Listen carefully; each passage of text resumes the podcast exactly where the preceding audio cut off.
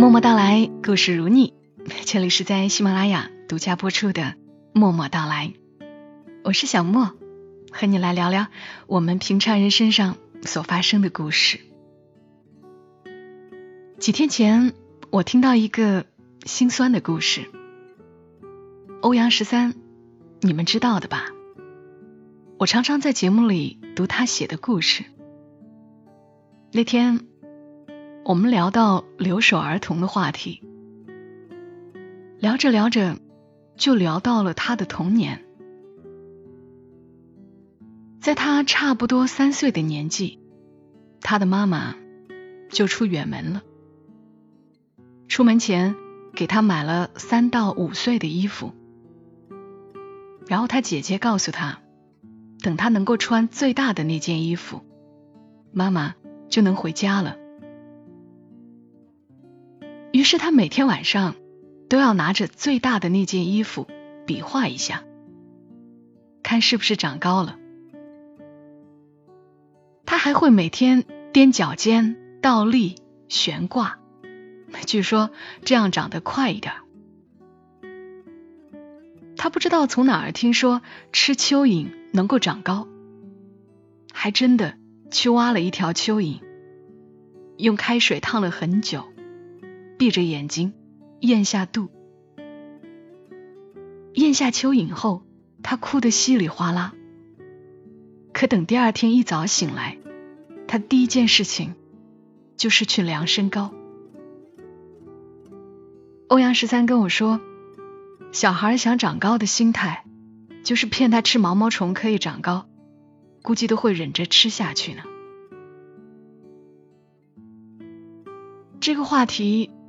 我不忍再聊下去，也就没有再接话。听了他的这段经历之后，我的眼前仿佛总有一个很小的小姑娘，坐在家门口等妈妈的身影，挥之不去。其实还有些声音在我的耳畔也挥之不去。昨天，小莫在北京汽车博物馆参加了中国平安二零一九一路平安让爱回家的发车仪式。在发车仪式现场，有个小型的展览，展出了一些留守儿童的画，还有一些留守儿童的相关摄影作品。每幅儿童画作上都有一个二维码。当我拿起手机。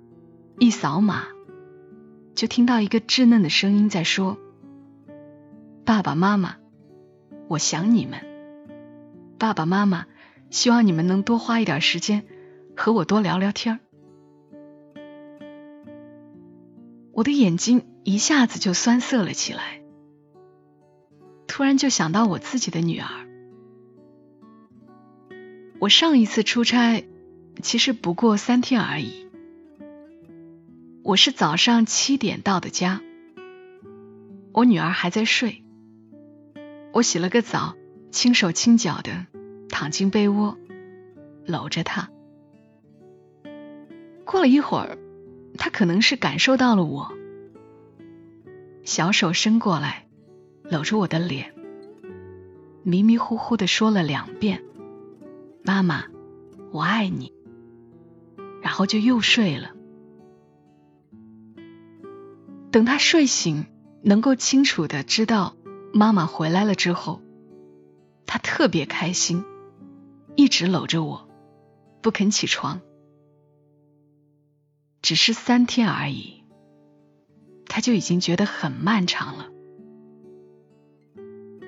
而那些留守儿童呢，一年也就春节期间能和爸爸妈妈在一起相处几天。所以，很多外出务工的父母，无论多难，春节总是要回家的。昨天在二零一九一路平安让爱回家的发车仪式现场，我还看到了往年一路平安让爱回家公益活动的一些视频剪辑。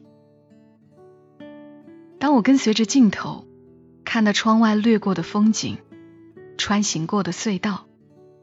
最后外出务工人员下车与家人拥抱的画面，就觉得还有什么比和家人亲亲热热的在一起更美好的事儿呢？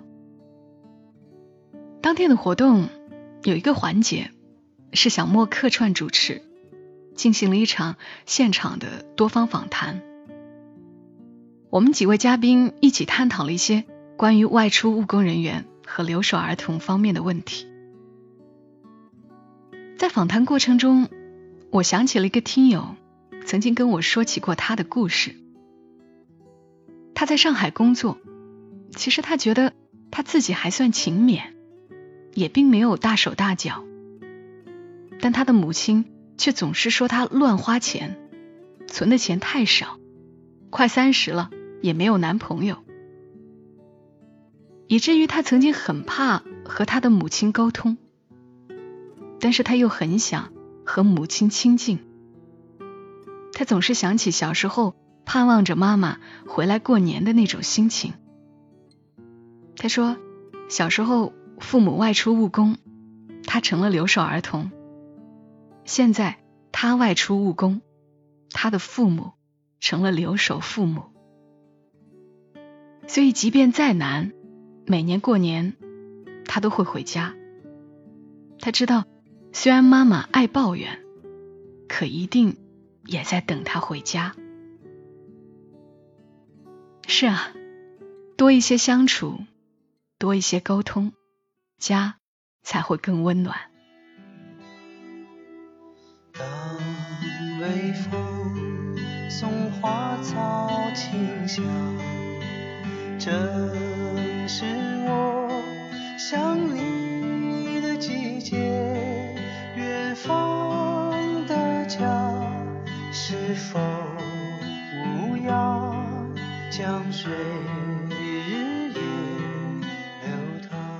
在上上个礼拜周三的节目里，小莫曾经邀请大家在节目评论区分享关于你这一年的故事，传递你对那些陪伴过你、帮助过你的家人朋友的感谢与想念之情。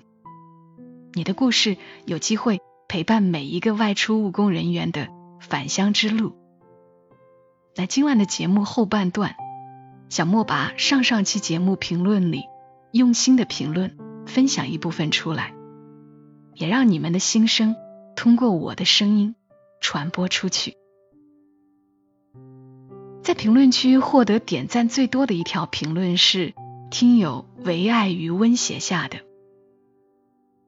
听友唯爱余温说：“今年终于能回家过年了，结婚后。”还是第一次回家过年，觉得过去一年所有的辛酸和困难都不算什么，能回家和家人聚在一起，就是最好的期待。过去一年，我又搬家了，搬到一个带阳台的房子。虽然重庆少有阳光，但我还是喜欢站在阳台上，看看远方，看看这城市的霓虹。可我更爱的、更怀念的，还是故乡的万家灯火。这已经是听小莫的第五年了吧？后来又认识了许多一样喜欢小莫的朋友。那时候我还在丽江，那之后我陪先生去了贵阳，又到了重庆，又回了四川，前年又回到重庆，现在。总算暂时安定下来了。这些年是小莫的声音陪我颠沛流离，给我安慰，让我安心。谢谢温暖的小莫。我觉得只有同样也是温暖的人，才会在我的声音里感受到温暖。听友群里的男神羞羞羞，他说，外出工作以后，每次过年回家都很感慨。去年经历了飞机、火车、高铁、轮船、出租车，各种交通工具，历时两天才回到家里见到爸爸妈妈。回家之前没有告诉他们，进家门时他们正在吃午饭。当时见到爸妈惊喜的笑脸，就觉得一路的疲惫都是值得的。修的留言好像让我看到了那个场景。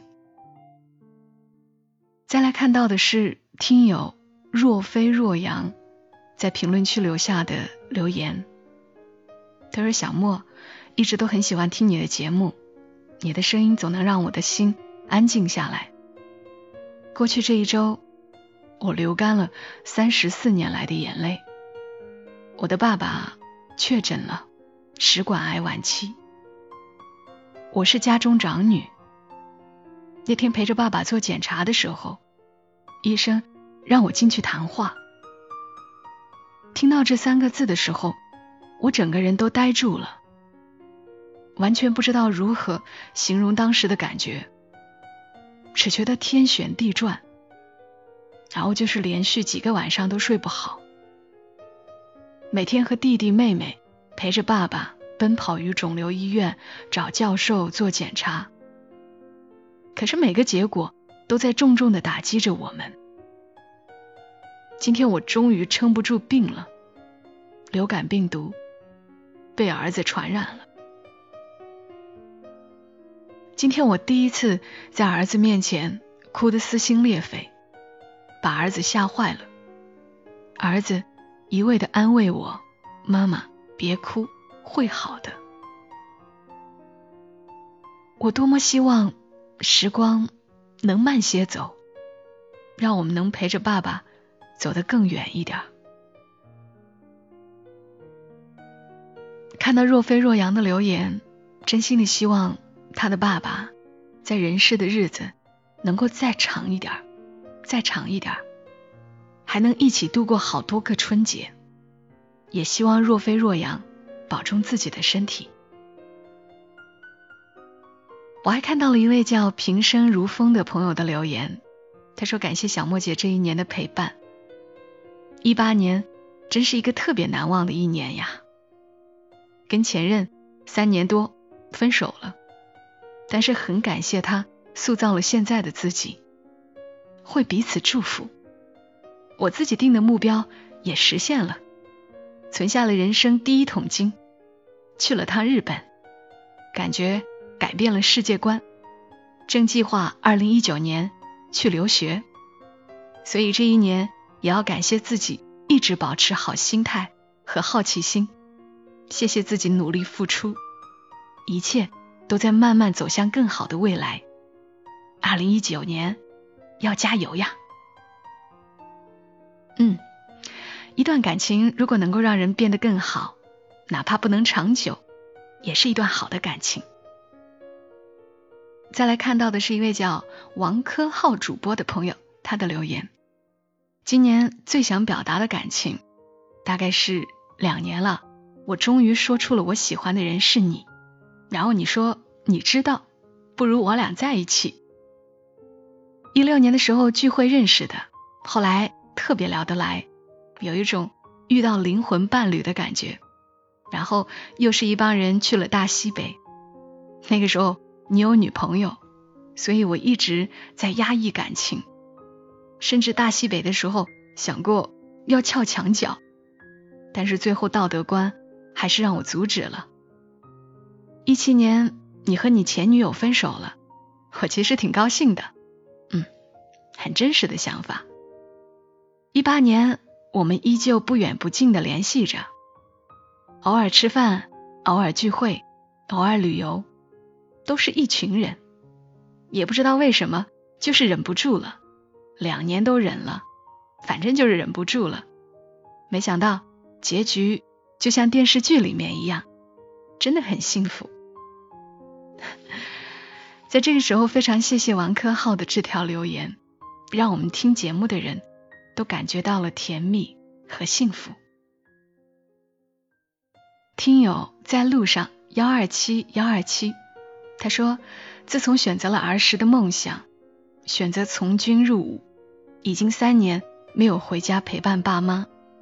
今天妹妹和我说，妈妈生病住院，爸爸因为照顾妈妈也病倒了。看着自己身上的这身戎装，一个人躲在角落里痛哭。爸妈，对不起，我不能陪在你们身边，请原谅儿子的不孝。”在路上幺二七幺二七这位朋友的留言，让我想起一句话：岁月静好，现实安稳，是因为有人负重前行。谢谢你们，谢谢你们的舍弃，让我们这些人可以平平安安的过年。还有一位叫做同音同趣的朋友，他的留言是这样的：他说，今年。经历心理医生好几轮的治疗后，去精神病院接受了诊断，终于确诊了是阿斯伯格症患者。终于可以知道那些无尽被孤立的日子中，那些想破脑袋都想不通的被孤立的原因了。也终于将长期抑郁的症结找到了。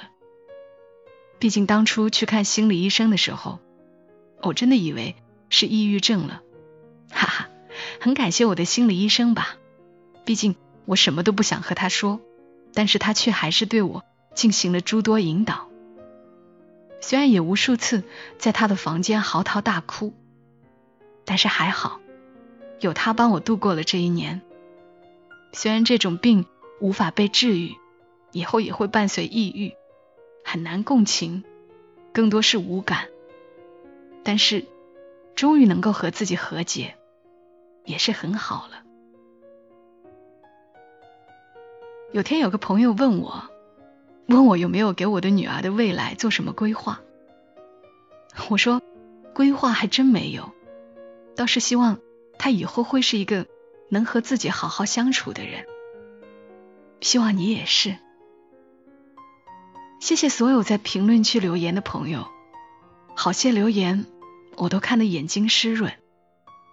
虽然不是每一条都读出来了，但一定是每一条留言我都有认真看。愿我们彼此的陪伴会更长久。也请唯爱余温、蓝色枫叶 QF、若飞若阳一击三位朋友把你们的地址私信给我。中国平安为你们准备了小雅音箱一个，谢谢你们来讲述自己的故事。昨天在北京参加二零一九一路平安让爱回家的发车仪式，我也才了解到，原来一路平安让爱回家的公益项目成立于二零一五年。这五年的时间，中国平安一直在努力帮助贫困外出务工人员返乡回家过年。今年，中国平安更是向中华社会救助基金会捐赠了四百五十万元，包下两百多辆巴士。开通全国范围内一百五十多条线路，免费送一万名贫困外出务工人员返乡团圆。想象一下这一万多个家庭团聚的画面，就觉得充满温情。也愿正在收听节目的你，今年能过个好年，与家人之间不仅人团圆，心与心也更亲密。愿你一路平安。让爱回家。好了，今晚节目就陪伴你们到这儿，我们下期声音再会。小莫在长沙跟你说晚安。